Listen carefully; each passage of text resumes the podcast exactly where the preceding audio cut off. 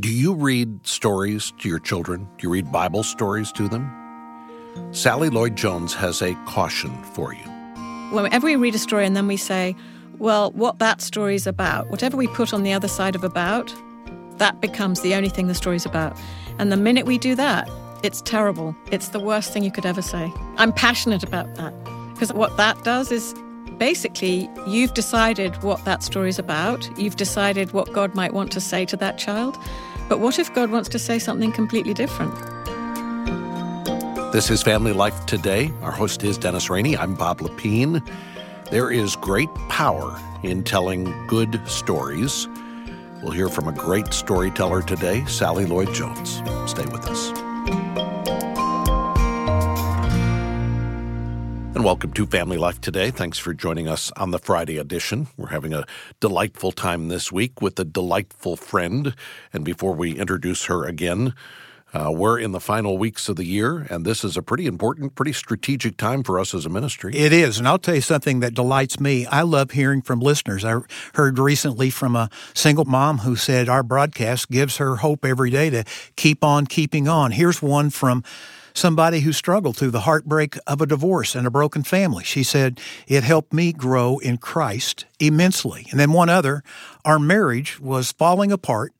I started listening daily to Family Life Today.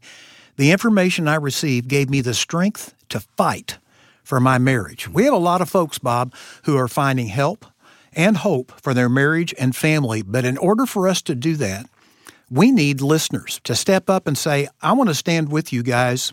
As you guys proclaim the biblical blueprints for a marriage and a family, you're ministering to marriages and families and leaving legacies all across the nation and around the globe. Would you stand with us right now? It's easy to make a year end contribution. You can do it online at familylifetoday.com or you can call to donate at 1 800 FL Today and there's a matching gift opportunity that's in effect. So when you give, your donation is going to be doubled. The impact of your giving will be doubled. You'll help us reach more people in 2018, and that's our goal: is to to reach more people with practical biblical help and hope. Again, you can donate online at familylifetoday.com or call one eight hundred FL today. Now back to our conversation with our guest Sally Lloyd Jones.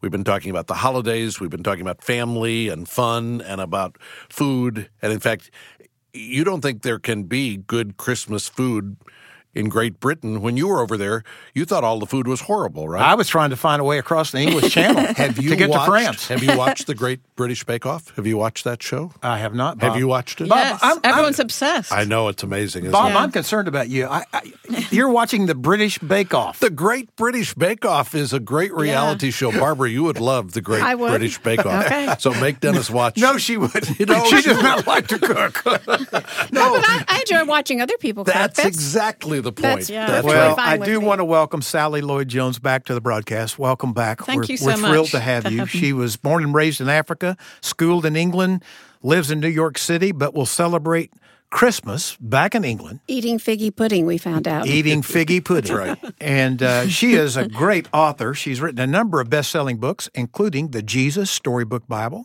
Song of the Stars, and one we're going to talk about today called Found, which is uh, the 23rd Psalm, and then a book about a child's identity and his voice in this, mm. this world they're living in. How many books have you written?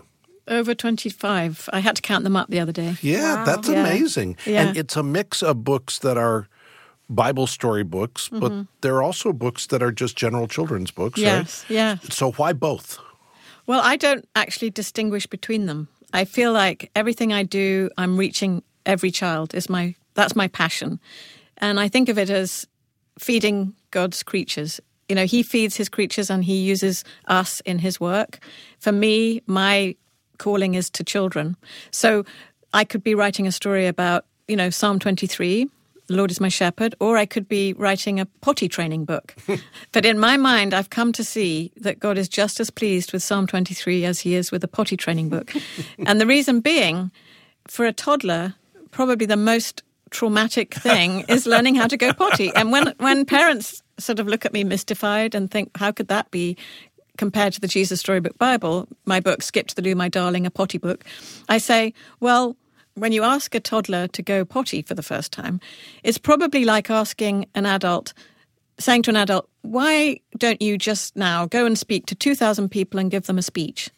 How would you feel? Yeah. You'd feel dreadful and you'd have terrible performance anxiety. You might break out in a cold sweat.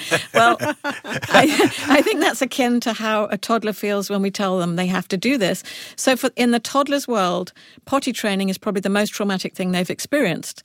And I just got to tell you, thank you for performance for, anxiety. For, for, I was thinking performance I, I, anxiety related to potty. I'm, I'm going to go back to my six kids, and I'm going to uh, I'm going to apologize, apologize for this. Your whole journey started out writing books for children. Yes. When you were a little girl and you read a book that opened your mind and your heart to a whole new world with books. Yes. When I was about seven, I thought books were to learn, to be serious, to do with school. And I wasn't a child that really thrived at school. I was a bit dreamy.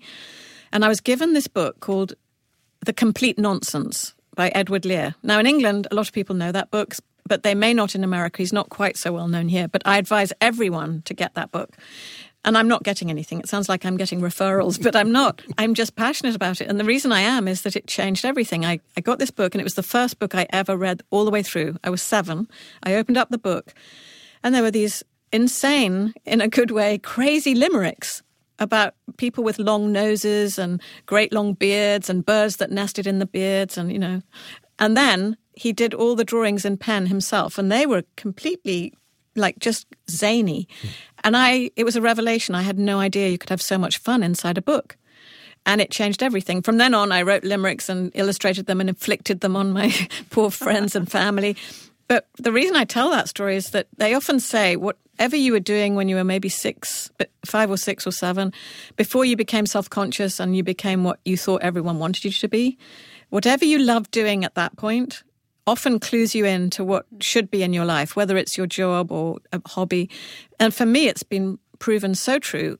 I was loving this book that was so much fun and having fun inside books. And now, all these years later, it took me a long time and a long journey and very twisty.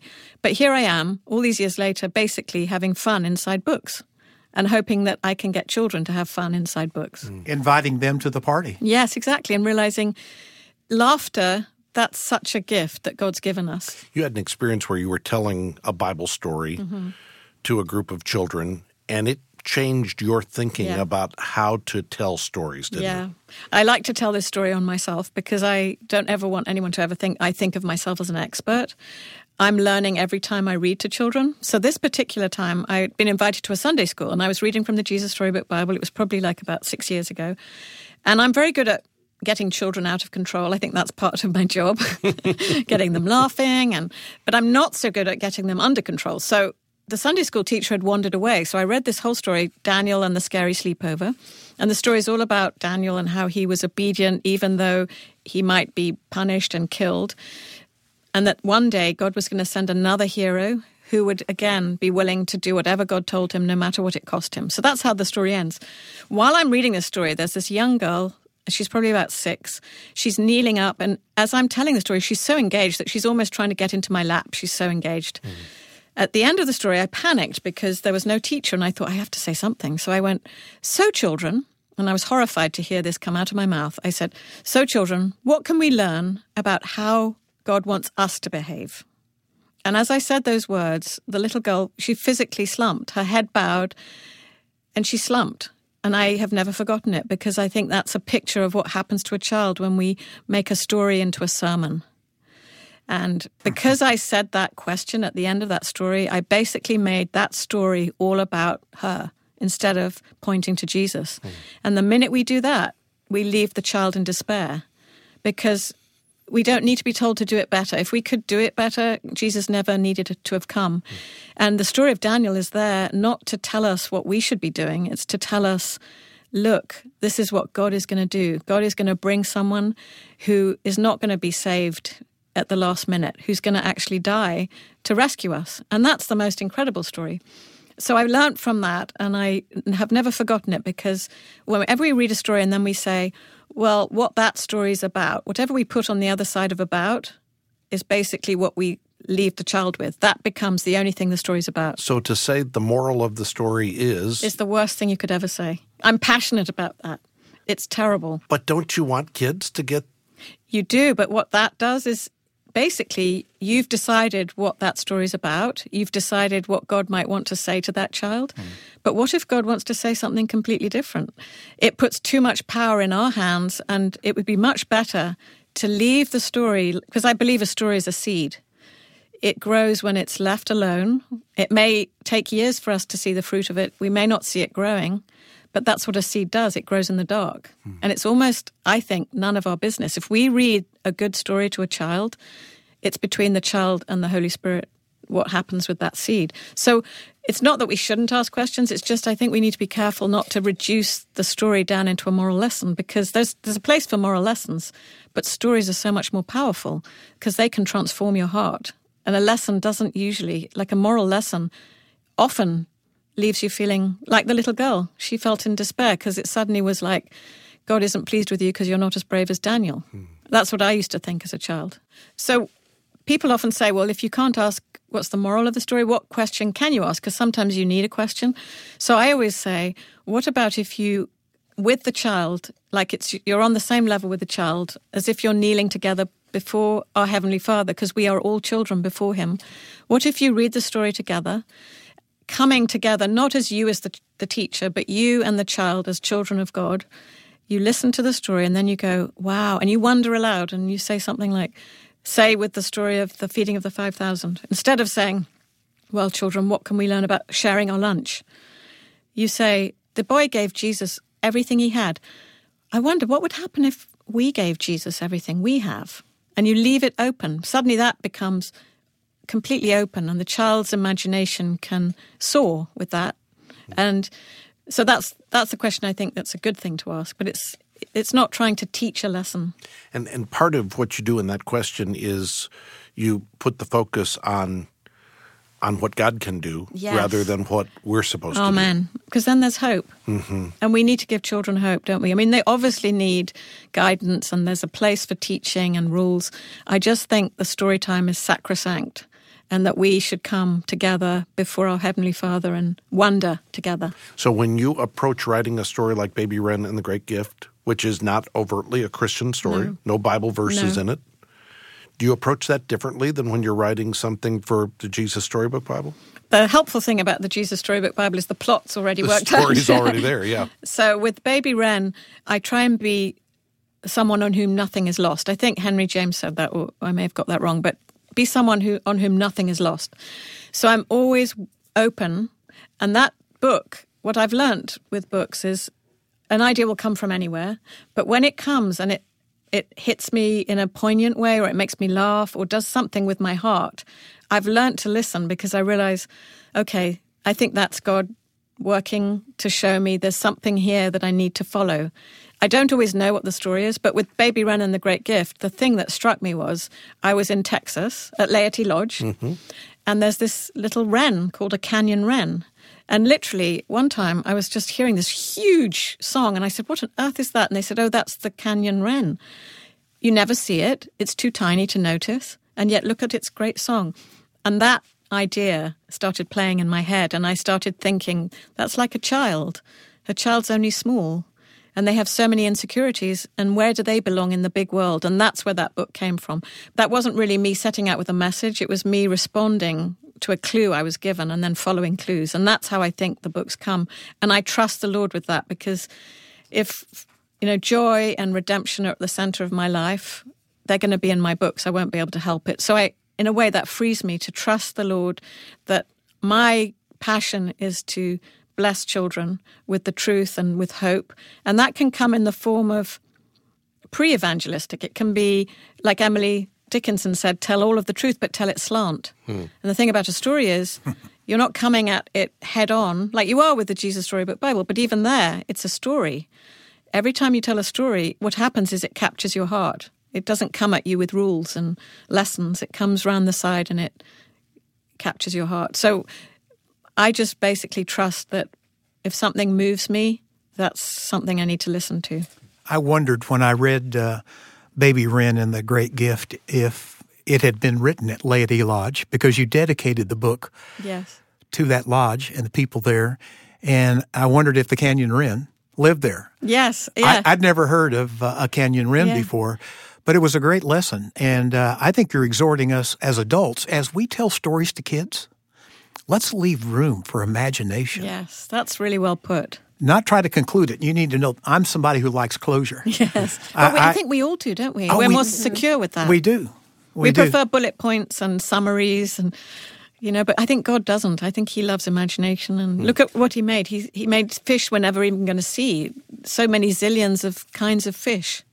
Comment, if you would, on your children's book called Found. You said that's an edible book, right? Yes, it's it's the Jesus Storybook Bible, the edible version.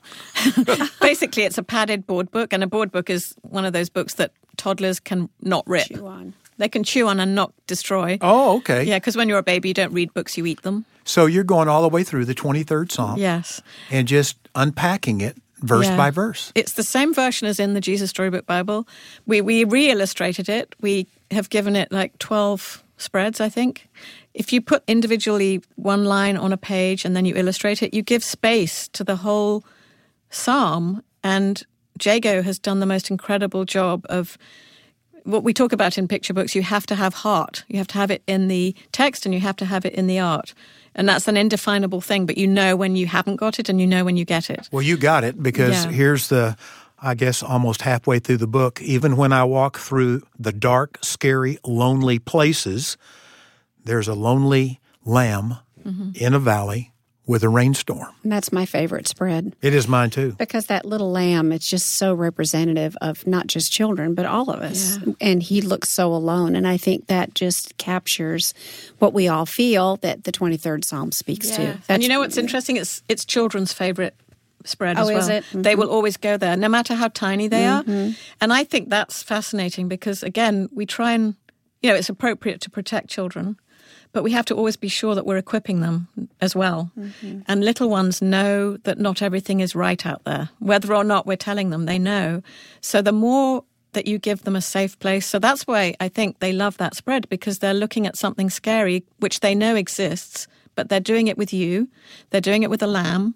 And together you're going to get through this story. And it's very important that we let them look at the dark, not just the light. Mm-hmm. Obviously, in age appropriate way, but I think that's why it's powerful to them. yeah. Yeah. And then the next page, of course, it says, I won't be afraid because my shepherd knows where I am. He's and he's here. panned out, hasn't he? He's Yeah. panned out. Yeah. And you see that he wasn't alone, the shepherd was running. And the the look on the shepherd's face, again, uh-huh. heart, it's just so Right. it's poignant to me when I see, saw the illustrations. I was just blown mm-hmm. away. And the thing about having these illustrations, as a parent reading through these books, I'm thinking back to when I was reading books like this to my kids. I would tend to focus on the words, tell the story, and kind of move it along. Yes.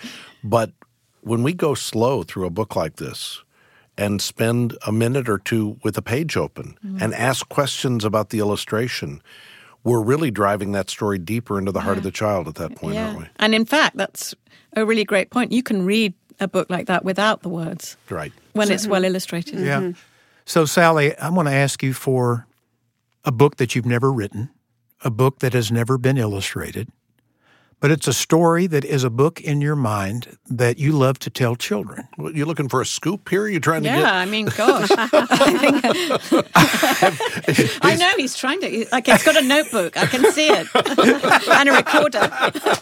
I've already got the publisher lined up, Sally. no, I just have to believe you have a few tucked away that you've never put on parchment.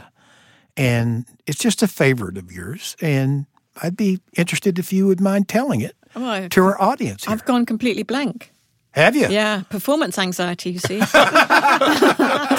I need to skip to the loo at once. but maybe I'll think about it. Okay. Yeah. We can come back to the end of the broadcast and you can tell the Okay. story. Okay. Barbara, as you look at books and their illustrations, uh, you recognize the power that comes. I mean, Sally's prose is beautiful prose, but let's be honest, the book found is what, maybe 40 words, maybe 50 words, and well chosen words. The illustrations are what give the words a context and a texture that bring it alive. I always looked for books for my kids that had beautiful illustrations. To me, that was as important as the Oh, story geez, yeah. because I loved the illustrations as much as my kids did, Mm-hmm. but it allowed the story to come alive at a level that the words couldn't do on their own Mm-hmm. No. because the illustrations support it. They give it life. They make it three dimensional. And as you said, with that center spread of the rainstorm, it takes you to that place that the words alone can't Yeah, do. and I just think illustrations are, are powerful. Oh, I love books. hearing that. I, Yeah. And I feel the same way. And I also think design, you know, like Mm-hmm, the cover. Design is one of those skills that it, when it's working beautifully, it's invisible. But when a book is really well designed, the effect is you take, a, you like, and you linger on the page. If it's badly designed, Mm-hmm. the opposite. You take a deep breath, you brace yourself, and you, it's Mm-hmm. hard work. Even how the type looks. So much goes into a picture book. And what you said is so true because a picture book is a story told in two languages, word and image. And the best picture books are when, as a publisher of mine said, one plus one equals more than two. Neither of them would work without each other. Hmm. And also, you, what you want is that it should look as if the person who illustrated it wrote it and the person who wrote it illustrated it. Mm-hmm. They should have the same voice. Hmm. Well, they both have a message too, Mm-hmm. and the words alone don't say what the pictures alone say, and they work together so that the whole thing is a much greater Yeah. package, as you were explaining, and it it's a gift. So when you get a book like that, you feel like it's a treasure, and so your anticipation is greater It's when you when you get a beautiful, beautiful. book Yeah. than you just get a book. Another thing I'm passionate about is beauty honors God. When we do something beautiful, and I also think it reaches everyone, beauty mm-hmm. calls to everyone. So our job is to be as excellent as we can be because beauty honors him and it also it just takes away the obstacles. So like I was mm-hmm. describing with the design, if it's really well designed, there's no obstacle to the story. And I think my job is always to get out of the way and let the story through. And if you're a good designer, get out of the way and let the uh-huh. story through. And if you're an illustrator, At what age do kids move beyond you? Never. Next question. No. um, I collect picture books and I never grow out of them. Hmm. They're an art form that, well, C.S. Lewis said it, didn't he, when he, He did. dedicated. I was just thinking about yeah, his- You probably mm-hmm. remember it better, but I can't remember exactly the words. I don't remember exactly how he said it either, but, he I- dedicated it to his to Lucy, and he said, "You're too old for fairy tales, but you'll grow up and become young enough," or something like that. Well, and he also said something about a book that's good for children is good for adults, Yeah. and if it's good enough for them, then it should it Yeah. should speak to all ages. Like there's no book that's only for children, is what he said. Only Right. good for children, because if it's not good enough for children, it's not something. We're Yeah. really massacring this quote, aren't we? but that is People are gonna be the, so that is the idea, and I've always loved that quote. Have you ever had a desire to write young adult fiction or to to branch out to write a novel? Well, sometimes I think about that, but then I think I'm already reaching adults in the best way Yes. by reaching Mm-hmm. children. And I just love, you know, children are the best audience. You kind of get spoiled because they'll go with you. If you Mm-hmm. if you tell a good story, they'll go with you anywhere. Whereas adults are a bit more tricksy. Well, it and seems I would, to me. and I would say that by writing this kind of book for children, you're reaching the parents, which so you are reaching adults Yeah. because it's it, they go together. Moms and dads are going to read the books, and the book will speak to the parents as well as the I love kids. That. And I love the idea that they, you know, like Found or Baby Wren or Song of the Stars, they're books designed to read together. Mm-hmm. And the sound of the language. And C.S. Lewis again said you should write for the ear as well as the eye. Right. And most of the books on my bookshelf have been read once, if they've been read at all. Isn't that the truth? There again, you see. but children's books Children's books. Over get and over. read. I mean, we can almost recite Goodnight Moon, can't we? Oh, it's. I mean, it's a genius book, and it's so deceptively simple, isn't Yeah. it? It is. So I've I've stalled here Oh for dear, you. yeah, and I still haven't got that story. Well, yeah, no, I, I think the thing is my stories. I may have them, but they're sort of again a bit like seeds. I never quite know what they are. I have to keep following them. So I have lots in process, but not. I don't know that I, if I've got one ready to tell, I usually do it. So you have lots of ideas, but they haven't been more like- developed yet. Yes, like picture books, I could have an idea that can sort of. I was going to say vegetate. That's not the right word. Germinate. Is it? Germinate. vegetate doesn't sound nice. Uh, germinate. Thank you. For several years, and I find that's the best way because again, following clues. I follow clues. So sometimes I'm working on a middle grade novel, but I, you know, sometimes you don't actually want to talk about the book until it's done. Because if you talk about it, you kind of have told the story and you take away the energy you need to finish it. So that's a good excuse, isn't it? It really is. You can't say anything It now. works. So- no, it works. I just hope you'll you'll come back. I'd love to come back. And- and- it's always so fun. You just need to know Bob's a foodie, so the next time you come back, bring bread, Well- breadcrumms and f- Figgy, Figgy pudding. pudding. figgy pudding. Well, I might send you a figgy pudding. I might look now, for it. he yeah. looks like it's a threat, but I, I might, I might send it to you, and you might have to eat it on air. I will. I will uh, eat your figgy pudding. if you send it, we will have to taste it for sure. Okay. After all of that. and then I'll let you know whether to send me any more after that. and yeah, that's right. And I will if if I eat it and I like it, I Mm-hmm. will repent of all my not all, but some of my comments about English food. I think you're just really jealous of England, really, aren't Oh, you? I- I do Have love never- England. No, I we know. do love I do. England. We had a delightful and you're time. right. English food is not. You don't really see English food restaurants, although you do in in uh, New York. Fish and chips, toad in the hole.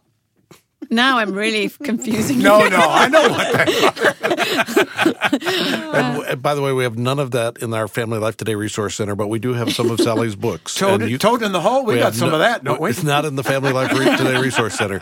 You can go online at familylifetoday.com to uh, find out more about the books that Sally has written for children. Uh, the Christmas Story Song of the Stars, the 23rd Psalm book called Found, and of course the Jesus Storybook Bible. We've got all of those available online at familylifetoday.com, or you can call to order at 1 800 FL Today. We've also got the resources Barbara Rainey has worked on for the holiday season for families, including her new set of Christmas tree ornaments that reflect the eternal names of Jesus. Find out more about those when you go to familylifetoday.com or call if you have any questions 1 800 358 6329. That's 1 800 F as in family, L as in life, and then the word today. Now, as Dennis mentioned earlier, this is a significant time of year for this ministry, and we're hoping to hear from listeners to take advantage of a matching gift opportunity that has been made available to us. Our friend Michelle Hill, who is the host of Family Life This Week, is keeping us up to date this month on all that's going on with the matching gift. Hi, Michelle. Hey, Bob. Yes, what has happened is pretty simple and very generous. Some friends of Family Life offered to match every donation we receive in December. So, yesterday, when Leona from Pennsylvania called, our friends matched Leona's gift, dollar for dollar. Simple. Your gifts are being matched all December up to a total of $2 million. And, Bob, as of today, our listeners have given just over $306,000, which is really encouraging. It is indeed. You can donate online at familylifetoday.com or you can call 1 800 FL Today to donate, or you can mail your donation to Family Life Today at Box 7111, Little Rock, Arkansas, and our zip code is 72223. And we hope you have a great weekend. Hope you and your family are able to worship together in your local church this weekend. And I hope you can join us back on Monday. John Stonestreet will be here to talk about how we can raise children in a culture that does not always support what we believe. Hope you can be with us as well. I want to thank our engineer today, Keith Lynch, along with our entire broadcast production team. On behalf of our host, Dennis Rainey, I'm Bob Lepine. We'll see you back next time for another edition of Family Life Today.